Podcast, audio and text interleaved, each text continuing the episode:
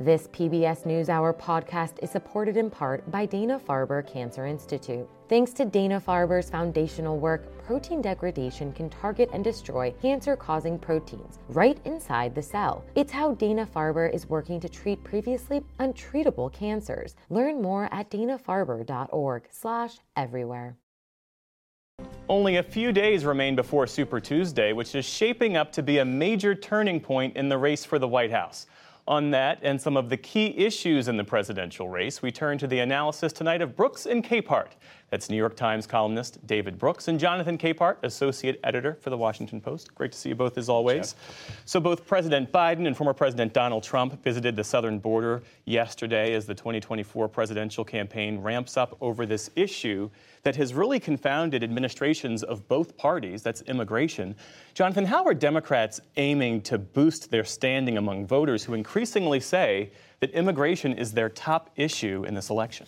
By pointing out the fact that the president, the sitting president of the United States, uh, in conjunction with the Senate Majority Leader Chuck, Sch- uh, Chuck Schumer, along with one of the most conservative members uh, of the Senate. Um, oh my gosh, I can't believe I'm spacing on his Lankford, Lankford Senator, Oklahoma, Lankford yeah. from, from Oklahoma, that they sat down and hammered out a deal after the president went before the nation and said, everything is on the table. I'm willing to negotiate. They negotiated. They came up with a bill that bits and pieces of it were leaking out that was so bad from the president's base perspective that they were raising hell about if this becomes law, this is going to set immigration policy back for a long time. But the president thought we need to do something. They come up with the bill. And what happened? Donald Trump made a phone call or put out some social media post and said, don't do it. Republicans refused to take yes for an answer and gave the president, gave President Biden the perfect thing to go before the nation and say, I'm trying. I was part of this deal.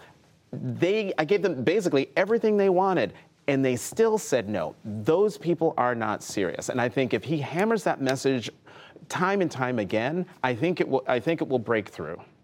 And, and, and part of what Jonathan just described was on full display at the border yesterday. President Biden invited President Trump to call on Republicans to support this bipartisan uh, border deal. And then former President Trump accused Joe Biden of having a what he called a Joe Biden invasion. That's the way he referred to the migrant crisis. I mean, it, it's, it's, it's fairly clear uh, how they're trying to, to play at the politics here. Well, it's obviously Trump's strongest point. I mean, only 28% of Americans support Joe Biden's immigration policy. They prefer Trump's policy over Biden's policy by like infinite percent. And so Trump has the country on his side when it comes to this border. And the, the simple fact is, the Democrats have been sort of out of touch on this issue. Uh, in 2016, you had a large numbers of candidates in a Democratic primary raise their hand and say they were for decriminalizing the border. That was, compared to where America is, that's far off. Second, the Biden policies just haven't worked. Uh, this, our asylum system was created after World War II to help those with extreme persecution. That was a long time ago. Right now, there are like 40 million people in the world who are facing that kind of persecution. We can't take all those people.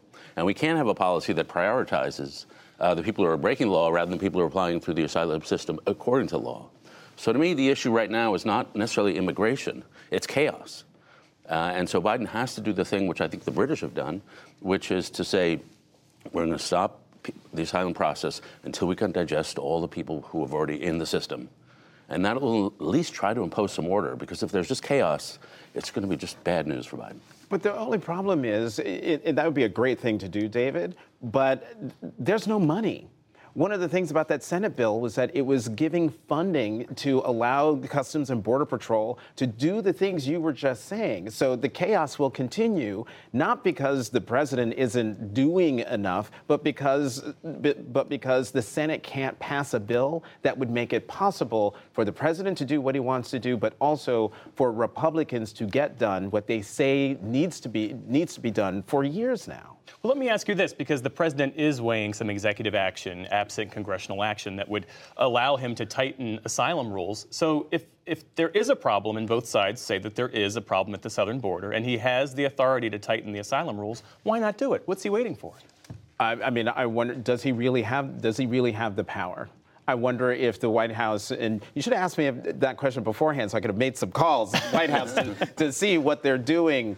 Um, but you know, the president has made it clear uh, since the bill, before the bill was was made public, or just after, that you know he's willing to do that. Why he hasn't done that, I wonder if that's because they're trying to really see the legalities of doing it.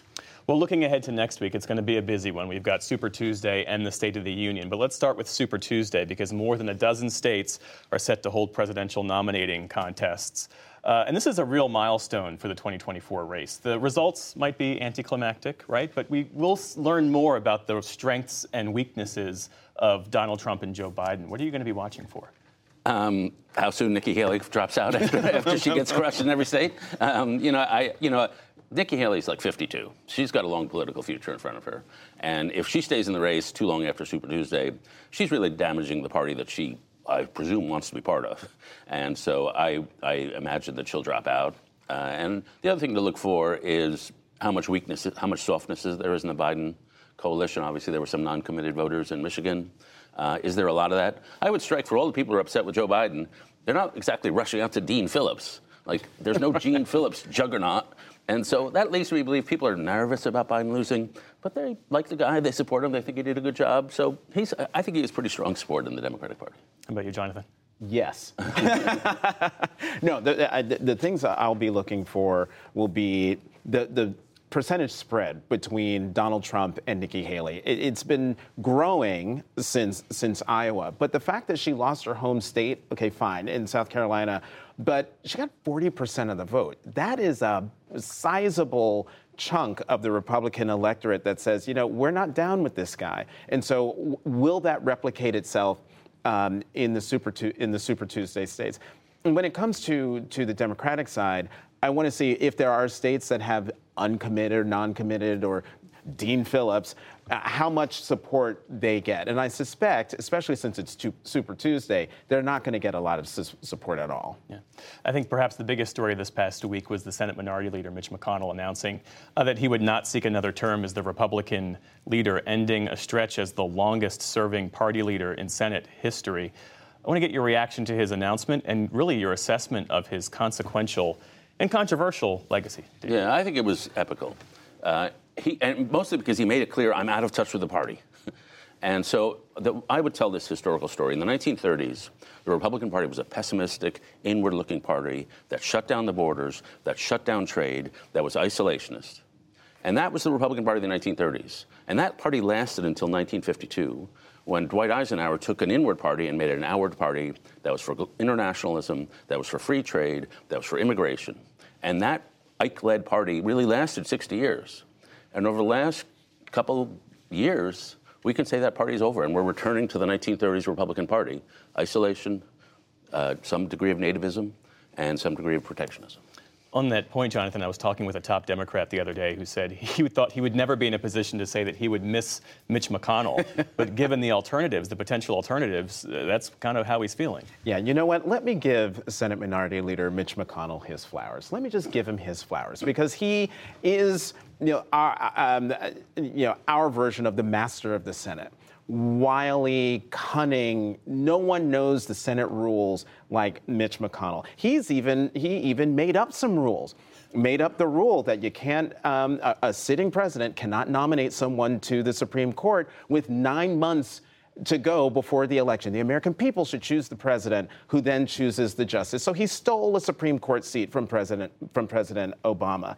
Fast forward to um, the death of Justice Ruth Bader Ginsburg, few, what, a month before the election, three days, three days before the election, he turned tail and said, "No, we must, we must have a new justice." And Justice Amy Coney Barrett um, got onto the Supreme, onto the Supreme Court, sealing a conservative supermajority, six-three supermajority.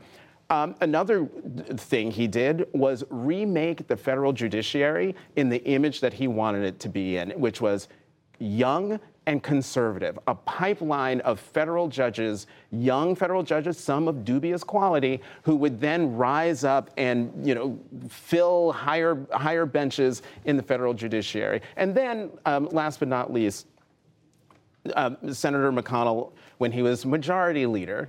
Uh, voted not to convict Donald Trump in his second impeachment trial for his role in the insurrection of January 6th.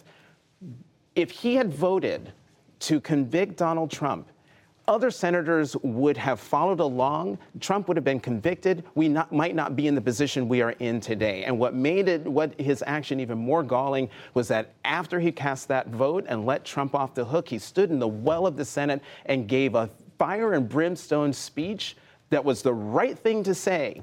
Unfortunately, it didn't match the vote he gave. So um, as while I'll give him his flowers for being a mastermind, a master political genius for what he wanted to do, um, he he I think he's responsible for a lot of the problems that we're facing right now uh, in the country and our democracy. What's up? What's, what's that? Those aren't very nice flowers. David Brooks and Jonathan Capehart. Our thanks to you both. Thanks, Geoff.